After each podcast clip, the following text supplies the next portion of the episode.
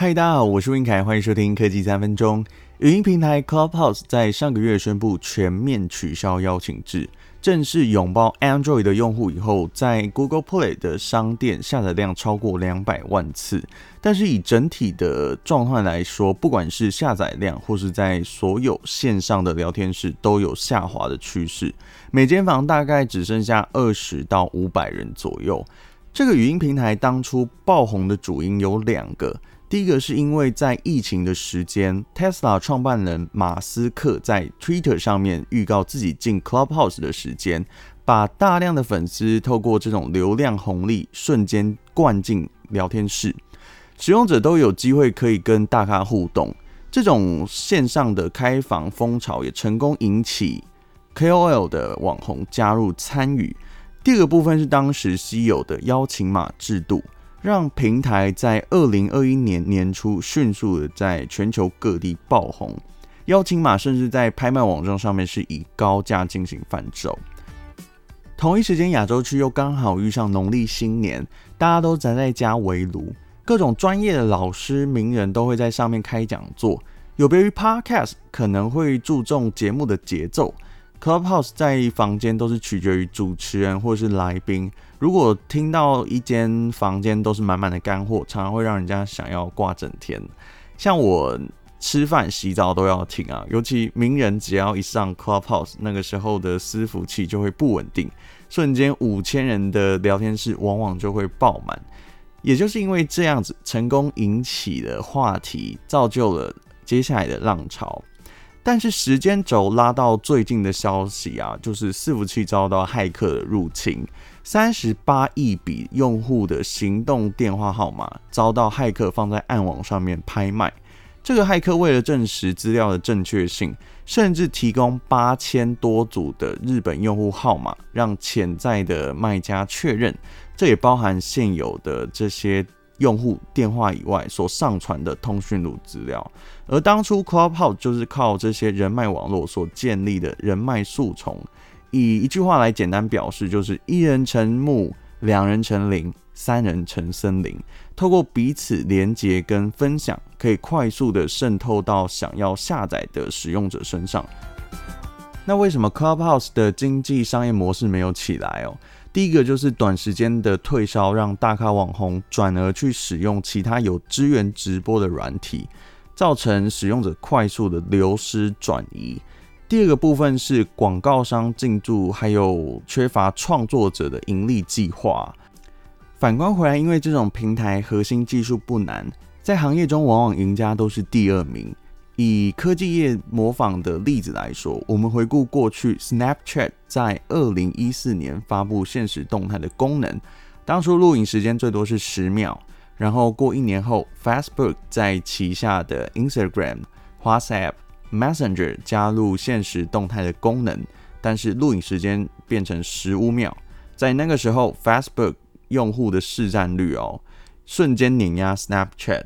这是一个小虾米对抗大鲸鱼的事件，以小企业来说，很容易就被消失或是走向并购。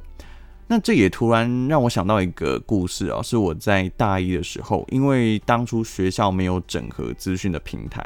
我就花了一个礼拜去编写这个聊天机器人，整合大学里面食衣住行的相关资讯。其实内容资讯架构还蛮完整的。然后有一个大四的学长，他在网络上看到，过了一个暑假以后，学校就出现了一个全新的平台，而且他成功的引起了共鸣。学校的店家有合作的优惠啊，老师也知道如何去使用，然后学生也爱用。其实这个竞争对手出现以后，我才意识到如何要走创新跟维持热度，这才是最重要的。这样走在这个社会哦，就是比谁撑得久哦，谁就是赢家。后来他毕业了，其实我也蛮感谢当时身边的朋友一起把界面优化得更好啊，然后转向给学校单位去做合作，让系统可以在我毕业之前哦可以做延续，然后继续由学弟妹去做经营跟管理。所以在产品的实力上面哦，市场的侵略性其实也是一个制胜的关键。那听完上面的故事以后，你大概就会了解，Clubhouse 本身不是赢在技术，其他大厂想要开发类似的这种软体，技术来讲相对都是容易。像是 Facebook 开放美国的 KOL 来测试最新的语音版聊天室，Instagram 也支援多人的视讯，Twitter 也逐步开放这种语音互动的功能。就连三五好友网剧 Microsoft Teams 或是 Google Meet 也可以达到相似的目的哦。所以大咖网红 KOL 半年后又回头去采用 IG 这种工具去做直播，也是因为粉丝不太有太多的需求，多半只是挂着听或是看，所以要深化他们的耳朵啊，要获得他们的关注，像是 Clubhouse 在初期的这种邀请制度。借由 KOL 的内容跟知识传递性本身就被稀释掉了，所以这个价值没有办法体现出来。这也呼应了这一集的标题：防疫在家，声音是是不是能够赚钱呢？以 Podcast 的市场来说，在美国2021年产值已经突破了十亿美元，像是 Apple Podcast 跟 Spotify 宣布要开会员的订阅制。营运模式有点像是 YouTube 的模式啊，这种付费后可以听独家的内容，或是可以解锁某一些单集。那以月租费的平台就会做抽成，剩下给创作者。过去如果说在台湾的 Podcast 采取订阅制的先驱，就要说到科技导读，它算是第一个引起文章订阅制的频道，它的内容会吸引读者去阅读。那用专业的知识去堆叠，还有评论市场的整个产业。从二零一七年开播的时候，当时很少平台上架到 Podcast。我大概在大二的时候就开始听周清华这个大前辈说的科技。大家有空的时候可以再听一下这个节目，你会很清楚感受到他写稿的这个基本功很扎实，对主题的论述也不会失焦啊。所以再回到台湾目前 Podcast 的上架服务的应用上，它目前就是两大巨头，一个是 Firstory 跟 SoundOn，他们的业务也慢慢的扩大到其他的声音服务，像是 SoundOn 在七月二十六号整并语音交友服务 Goodnight 集团旗下就有 Podcast 语音交友、线上即时语音互动论坛等等的这种服务。Firstory 的背后呢是 KKBOX 的投资啊，集团资源所给予的也是蛮雄厚，所以这两个平台提供的广告媒合或是小额赞助服务，比起在国外要上架节目的内容，我想在台湾应该是方便很多。但是做 Podcast 真的是蛮辛苦的，尤其以现在来说，Apple Podcast 在五月进行改版的时候。这个神秘的更新节目排名机制啊，以往是一天或是半天的数据变动，现在是每三小时就会进行变更，然后演算法都还在实验的阶段，加上它的广告机制也不成熟，后台数据不统一，所以你很难去辨识这个听众的轮廓。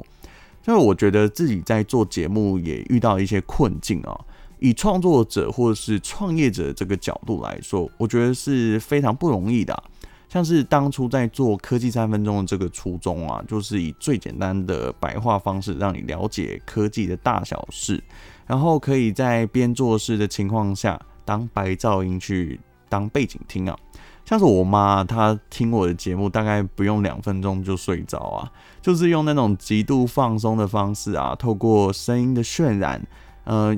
初衷其实蛮简单的，就是我希望在讲话的时候，呃，可以不用很认真的去听，但是我自己在制作节目的时候，我就会想很多，怕人家会觉得说这个节目的主持人口才很差，然后有的时候，呃，会想要放弃啊，尤其这种单向的传递，他没有办法接收到呃听众朋友给我的意见，呃，也会想要。在这个里面，其实会想要获得一点认同啊，希望找到同温层的感觉。